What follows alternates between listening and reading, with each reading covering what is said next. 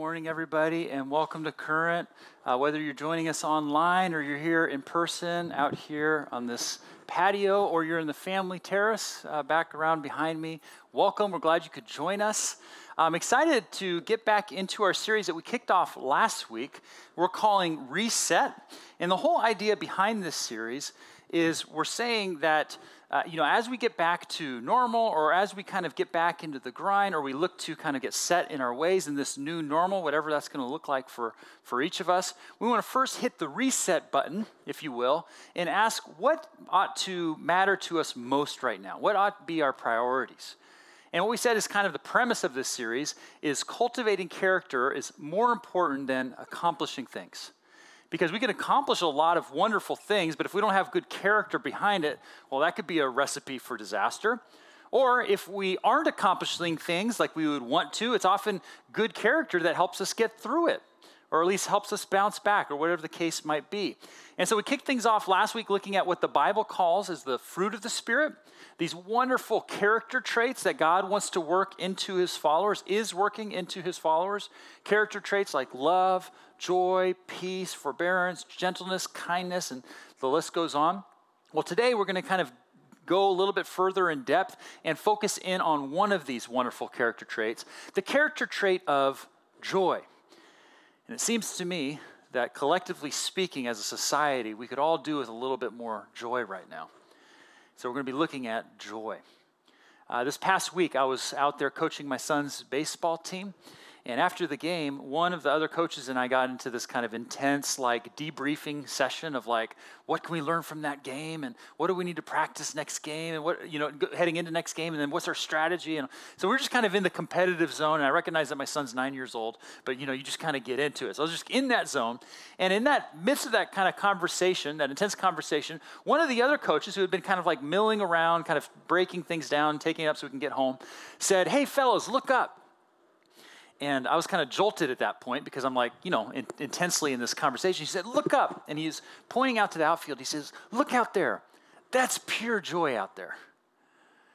And in that moment, I was like, Dude, we're trying to like debrief the game. I thought you were going to say something about strategy or whatever. He's like, and I looked out there, and there was my son, his son, all three of the coach's sons running out there with faces just like beaming with, with smiles and, and laughter, uh, chasing around and being chased by our little dog.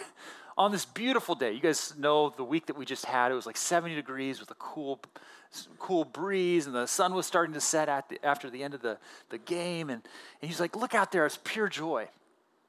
And I realized on the way home that night that that was that coach's way of very wisely helping us not to miss something wonderful happening right around us right? It was his way of saying you know guys it does matter to strategize for the game. It does matter to you know plan and, and get all that figured out for the for the team. But there's this wonderful thing in, thing happening right now and don't, don't miss it. And you know i realized I, I really appreciated that. It was kind of a help to kind of see something just wonderful happening right there in an infinitely greater way, the scriptures tell us that we have a wonderful, wonderful joy available to us when we're followers of Jesus. And a joy that's available to us in far worse circumstances, like things like the, the daily grind, or if, that, if you're a, you know, a coach in the intensity of that moment, or whether you're working and you just got all the to dos and tasks to go. We, that, a, a joy that's so wonderful, but also really easily missed. And so today I want to kind of focus in on this wonderful character trait that's available to us and consider three things that this text teaches us about this, this joy. So, first, let me pray and then we'll, we'll jump in. Father, thank you for the gift of joy.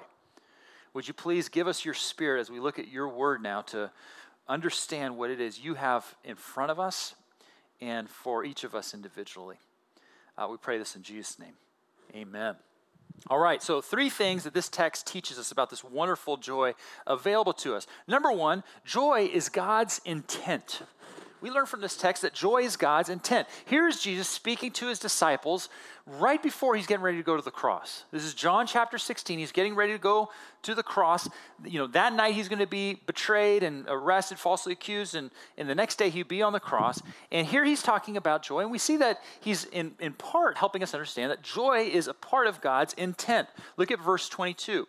It says, Now in your time of grief, uh, uh, now, excuse me, is your time of grief, but I will see you again, and you will rejoice, and no one will take away your joy. So, joy has always been and always will be God's intent for us. He wants to give you joy. He makes it available to you. It's always been that way, and it's always going to be that way.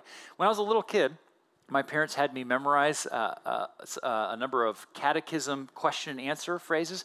Catechisms, if you're not aware of it, are these like doctrinal, uh, bite sized uh, chunk of statements to help you kind of get a foundation of like theology. It's a wonderful tool, not just for kids, by the way, but also for adults. Uh, but if there's any parents who are interested in this kind of thing, I'd love to share more and, and share kind of different things that I've benefited from. but by far and away, probably the most famous catechism is, is the Westminster Shorter Catechism, written in the 17th century. And the most famous of the question slash uh, answer statements is the first question, which is, What is the chief end of man? And it answers, Man's chief end is to glorify God and to enjoy Him forever. I mean, here were some of the greatest minds, by the way, in the 17th century. They were, a lot of them tended to be theologians in that day. I know it's a day era removed from ours in that sense, but they were working on distilling Scripture. They weren't just making this up. Ah, we think it's the chief end of man should be this. No, they're looking at Scripture trying to distill all that Scripture says to say what is the chief end of humankind. And after looking at all the scripture and trying to understand it and put it into just a real compact statement, they said it's really twofold to glorify God and to enjoy Him forever.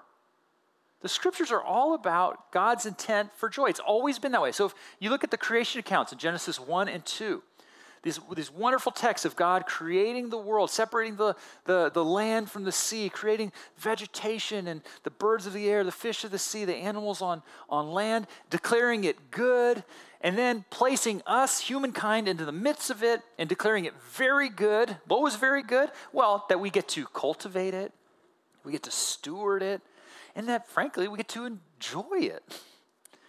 And probably some of the greatest part of that joy is being able to walk around the garden with God face to face and just be with Him and talk about the different things. That's just, that's just a picture of pure joy. Of course, we know how the story goes. That, you know, we chose sin, essentially. We chose to live our life apart from Him and chose to do things our own way.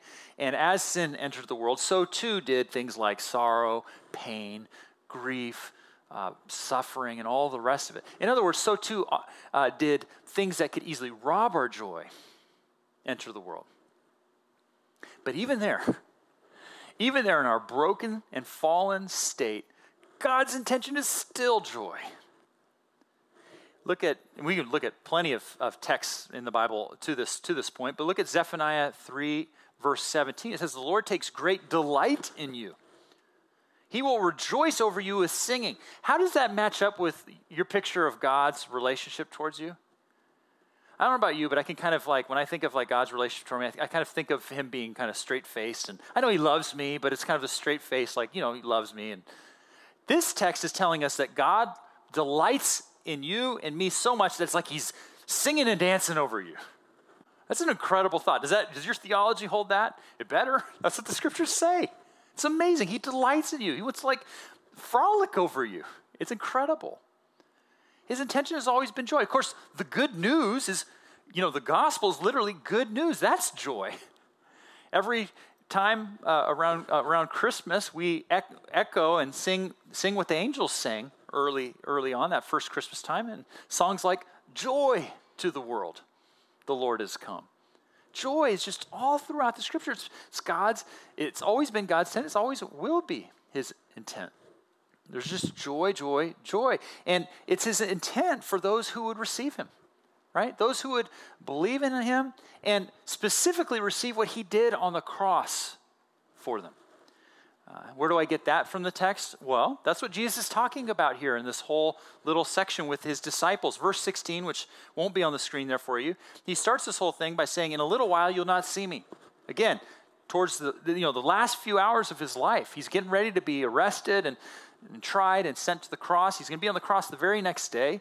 He says, "In a little while you're not going to see me." He's talking about that. He's like, "I'm going to be I'm going to be taken from you." But then he says, "But then in a little while you're going to see me again." Course, he's referencing there the resurrection. He's talking about how you know there's going to be a hard time coming, but you're going to see me again, and then and then you're going to have joy that will be never taken away from you. God's intent has always been joy. It always will be joy, and the crux of everything, the good news, the center of the good news is God securing that joy for all those who would receive Him, put their faith in Him. Joy is God's intent. Number two, we see that from this text, joy is always present. Joy is always present. Look at verse 20. Very truly, I tell you, you will weep and mourn while the world rejoices. You will grieve, but your grief will turn to joy. Uh, one of the commentators I was reading this week put it this way, I thought it was really helpful. Joy overlaps sorrow. Notice that G- Jesus is not saying here that he will replace their sorrow with joy but that he will turn their sorrow into joy. It's not just going to pluck out the, the sorrow, but he's going to turn that sorrow into joy. The Bible has a very nuanced understanding and teaching about joy and sorrow. It's very real, it's very helpful and relevant. Because on, on the one hand, the Bible does not teach that if you put your faith in Jesus, you, you follow him, then your life's going to get easier, it's going to get more comfortable. In fact, if you look in your Bibles just before the text that we're reading today, so back in chapter 15 and the first part of chapter 16, we're in the latter part of ch- chapter 16 today, leading up to this text that we're looking at today in chronological sequence, just moments before what we're reading today, Jesus says to his disciples, Hey, actually, on account of me, you're going to be hated in this world. In other words, when we put our faith in Jesus, sometimes it's going to actually mean life will be a little bit less easy, less comfortable, it will lead to mistreatment. It will lead to persecution. The Bible doesn't teach that when you put your faith in God, that it's just it's just gonna sorrow is just gonna go away. But nor does it teach, you know, sorrow is a reality, but the spiritually mature will be able to just push it aside. Right? Like it, it, you will be so much, you will be spiritually mature when you can deal with the hardship in life by just brushing it off. How very unpious of you if you grieve and mourn things. It doesn't teach that. In, in contrast to that, it says, no, no, no. We ought to grieve. We ought to mourn. In fact, it goes even further to say that it is more than appropriate at times to grieve, to mourn. We ought to do these things. And there's plenty of places in the scripture that, that teach this. So, for instance, the classic book in the Bible that talks about suffering is, of course, the book of Job, the righteous sufferer who just went through some just terrible, terrible tragedy. And after experiencing some terrible loss and some terrible pain, right in the midst of that, his initial response, we're actually told, he got up, tore his robe, and shaved his head. Now, that's not something we do in 21st century Silicon Valley, but we all understand what was going on there. That was just a, uh, an expression of great lament, right? Just grief. He just, he just felt it so much, he was just like, he had to express it in just a real intense sort of way. And it says there that he cried out to God. In the midst of res- responding to tragedy, he cried out and just was, was, was as deeply sorrowful as it gets. And then this is what the very next verse says. Listen to this.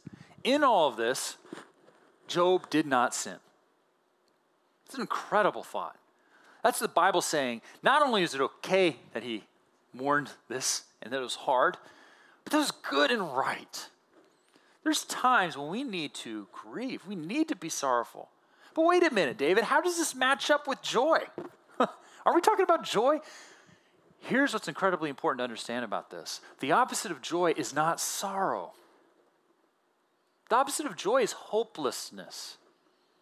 So, in the midst of sorrow, we are sorrowful. We're grieved. In fact, Romans 12 says we, we ought to rejoice with those who rejoice and mourn with those who mourn. But whenever there's sorrow, there's still always hope that you can glean to. And you know what's awesome? Even if you have trouble gleaning to it, it's still there and it's still coming. That's the wonderful promise of the joy that Jesus makes available to us. He likens it to uh, the birth of a child Jesus talking about kind of joy and how it overlaps with sorrow, and how it's always present. He likens it to the birth of a child. In verse 21, he says, A woman giving birth to a child has pain because her time has come. But when her baby is born, she forgets the anguish because her joy that a child is born, uh, she has joy because her child is born into the world. Now, I've only ever experienced this secondhand as a dad, childbirth. So let me just start by saying that. But I could tell you, even from my secondhand experience, it's an incredible like roller coaster of emotional experience the, the birth of a child. I mean like the word that comes to mind is it's just surreal. So when i was holding my first you know little guy uh, when he was born uh, two feelings just totally overwhelmed me. One cindy is incredible like I don't care how you, how you prepare yourself as a dad going into that, thinking you know, okay, this is going to be you know what it is, and you know she's going to do an amazing job. You're still going to come out in awe and respect with like her. You're just like, this is incredible. Cindy's incredible. By the way, Mother's Day's coming up, everybody. May 9th. Let's honor our mothers, especially looking at you guys, knowing when I sat there. Anyways, okay, you've, you've been warned. Uh, let's, let's honor our, our mothers. I thought Cindy was incredible as I was holding. And of course, obviously, I was also just overwhelmed with this thought of, and this little guy's mine. Like this, man, I'm a dad. After having just been through the whole process of like the labor experience, Cindy being through that process and me being along for the ride, and then holding him, it's, you know, I was just, it's a surreal experience of emotions. But you know what? That first delivery pales in comparison to the second one in terms of the roller coaster of emotions that I felt because our second one almost came out before the hospital. We almost didn't get to the hospital in time. Cindy was in labor. We didn't know it at the time, but she was already in labor before we got to the hospital. We were calling our healthcare provider, who will remain nameless in this illustration, and asking, hey, should we come in? And, and we kept being told that her contractions were too far apart. They were very acute, but they were too far apart, so we weren't supposed to come in. So what Cindy was doing was walking up and down the stairs, trying to get baby Maddie to come out. And in between, like walking stairs, she's like in intense labor pain, right? And it's like we were still calling, and I'll never forget. Our my mother-in-law said, "You guys just need to go," and I was like, "That sounds about right." So we just went, and we're driving to the hospital. I've never driven so fast in, in my life. It was a little late at night, so there weren't a lot of people out there. And I was, you know how in the movies or shows the the dad will be driving, the you know the mom, and he's just like driving super fast. I never realized, it never occurred to me until that moment, that part of the reason why he's driving so fast is so that you don't have to be the one to deliver this thing. I'm like, I need to find someone else to deliver this baby because this is freaking me out. Just tons of emotion. Then when we got there, I double parked in the, the red zone of the, you know, the hospital. How often will you just leave your car in the middle of the hospital, like red? Anyways, left it there, found a wheelchair because Cindy couldn't walk at this point, re- wheeled her up to the maternity ward, three stories up, whatever got in there, and the nurses were super like casual about everything. Like Cindy's like, you know, in labor, and I'm just over here like, you know, hey, can we get a room?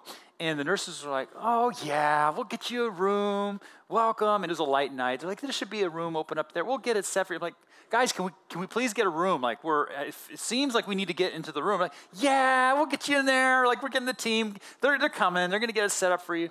And eventually at one point one of the nurses casually asked hey just just by way just by way of understanding like what number kid is this of yours and we are like this is our second and at that everybody was like oh no. Like and they started getting it was like red alert. And i haven't like confirmed this with my medical friends but i get the sense that they realized we knew what we were talking about at that point. Like we're not like first time around you know not knowing what we're talking about. They're like and so anyways they started moving. We had maddie within eight minutes of getting to the hospital. And the vast majority of those eight minutes were the dallying of getting us into the room. The nurse putting the IV into Cindy's arm literally leapt and caught Maddie. The doctor never made it. And I went from emotion after emotion after emotion to, to joy. I'm going to be real with you. I was not too happy about that process. You know, I just, you know, I wanted to see Cindy being cared for, and she wasn't receiving that. And I, I was, I was, I'll be real, I was, I was, I was quite angry, and I was just like, and then the next moment, I'm holding my little baby girl.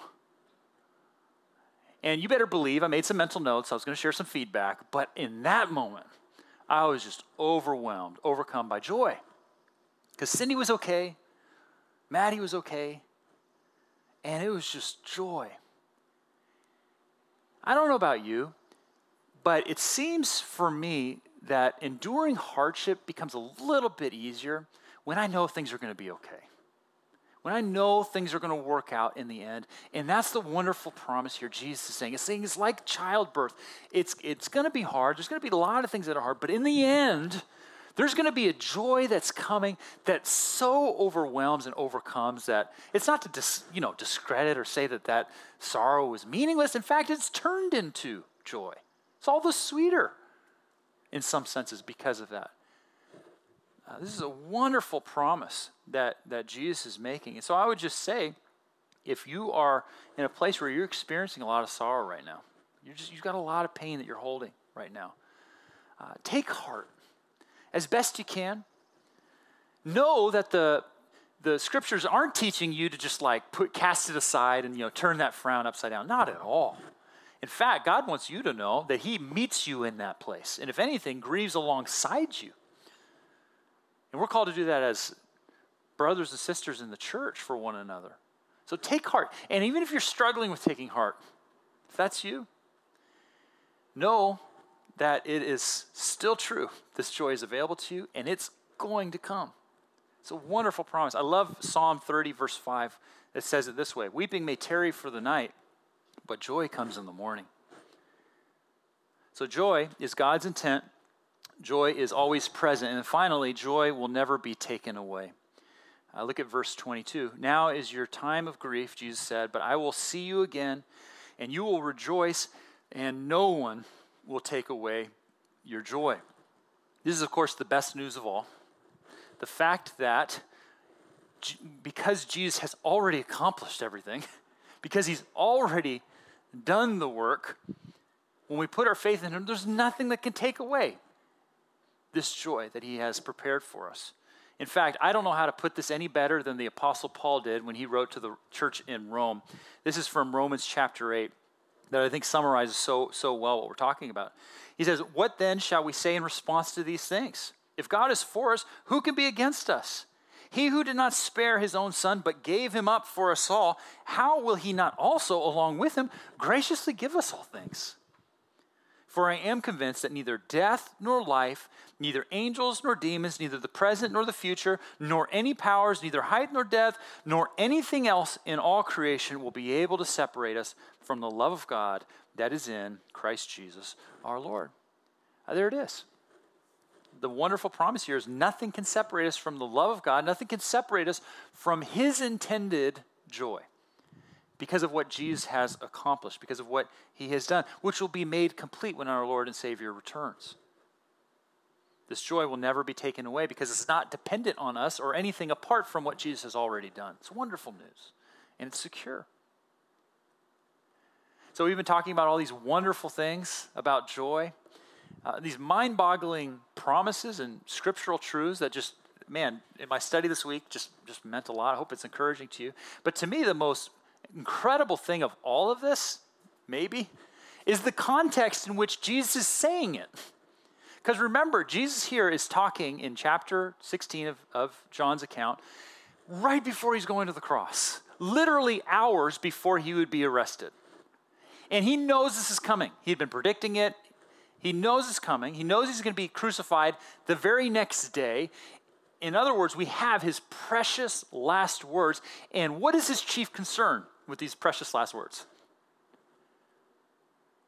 Comforting his disciples, girding them up for what was ahead, which is incredible. Jesus was getting ready not only to go undergo the torture of crucif- crucifixion, but bear the weight of the sin of the world spiritually on his body. And his chief concern in this moment was his disciples understanding that they have available to them joy. It's incredible. How could he do this? Well, Jesus didn't just talk about joy, he lived and literally died joy. My favorite text just about in the scriptures is Hebrews 12 that gives us the motivation for Jesus as he went to the cross. It says, For the joy set before him, he endured the cross. Jesus endured the cross with joy. Again, facing crucifixion and the weight of the sin of the world on his shoulders, he did it with joy. Does that mean it was easy for him and that there wasn't really any pain? No. In the Garden of Gethsemane, it was so much, even for the Son of God, he said, Let this cup pass from me. Is there any other way? Nevertheless, Father, your will be done, not mine. It was infinitely worse than anything you or I face. And yet, he did it with joy. How can that be? Well, Jesus understood that because of his pain, his loss, his suffering, it would bring us joy. Jesus went to the cross with joy to give us joy, to secure it for us. And therefore, we can know truly and trust fully that joy is God's intent, joy is always present, and joy is something that will never be taken away. It's incredible. One practical takeaway of a thought for you as we conclude and as the band begins to make their way back forward. Uh, and this comes to you by way of current staff. This last week before staff meeting, as a, as a way of doing a devotional together, before we got into the more logistical side of the meeting, I asked everybody, I, I, I reread our text from last week, the fruit of the Spirit, the wonderful character traits there love, joy, peace, forbearance, gentleness, all, all of them.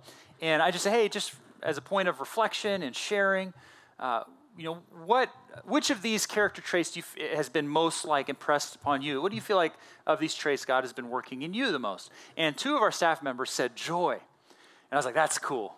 I wanted to hear what they had to share.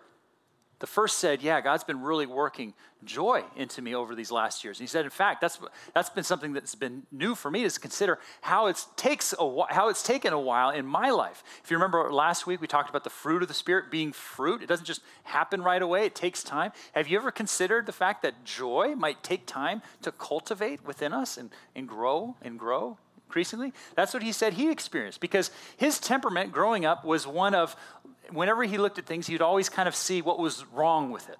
Or if things were good, you know, how things might sour. Is that any of you? I think a lot of us kind of have that tendency, especially in the engineering type Silicon Valley that we're in. Just everything like, oh no, how's it going to not necessarily work out for good? But then he saw over time in living life that God always showed up and took care of him provided, protected, whatever the case may be, and not necessarily in the way he would have thought or scripted it himself, but God showed up. And so God could be trusted. But he said, what was interesting is while God was helping me learn to trust him more, he was also building my joy. Because I realized I didn't have to look at life through the lens of, oh no, what might not go right? Because in doing so, it was robbing my joy. And that was so encouraging to hear that. And then one of our other staff members shared that joy has been something that God's been working in her heart. And she phrased it like this She said, You know, for me, it's always been easy to understand kind of that there's joy at the macro level, but at the micro level, it's been harder to see the joy. And what she meant by that was, you know, kind of in the day to day activity and hustle and responsibility, all the tasks, like that's where there's, you know, it's hard to kind of see the joy in it. There's a lot of stress and, oh no, how are things going to work out? And she said, I realized that basically the macro and micro are actually connected.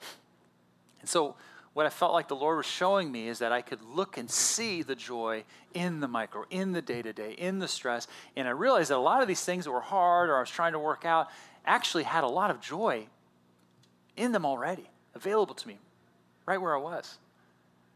So that would be the practical takeaway I would just encourage you to think about is to ask how can you see the joy around you? How can you choose to look at the joy? And again, for those of you who are not feeling that, maybe you're experiencing a lot of sorrow, uh, just know that God meets you in your pain, in your grief. He doesn't want you just to kind of push it away, brush it aside. He wants to meet you in that space. And we want to be here for you in that space as best we can. Let's pray. Father, thank you so much for the gift of joy. Thank you so much that joy has always been your intent, and it will always be your intent that we might live in it and live from it. Father, I want to pray especially for those who are sorrowful right now, grieving. Would you especially draw them uh, close to you in this time? Would you comfort them? Would you help us as a church come alongside each other in the ministry of, of mourning together, even as we also ought to rejoice together as is appropriate?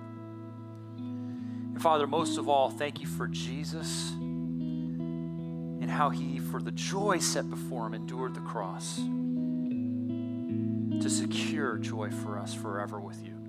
We pray this in His name.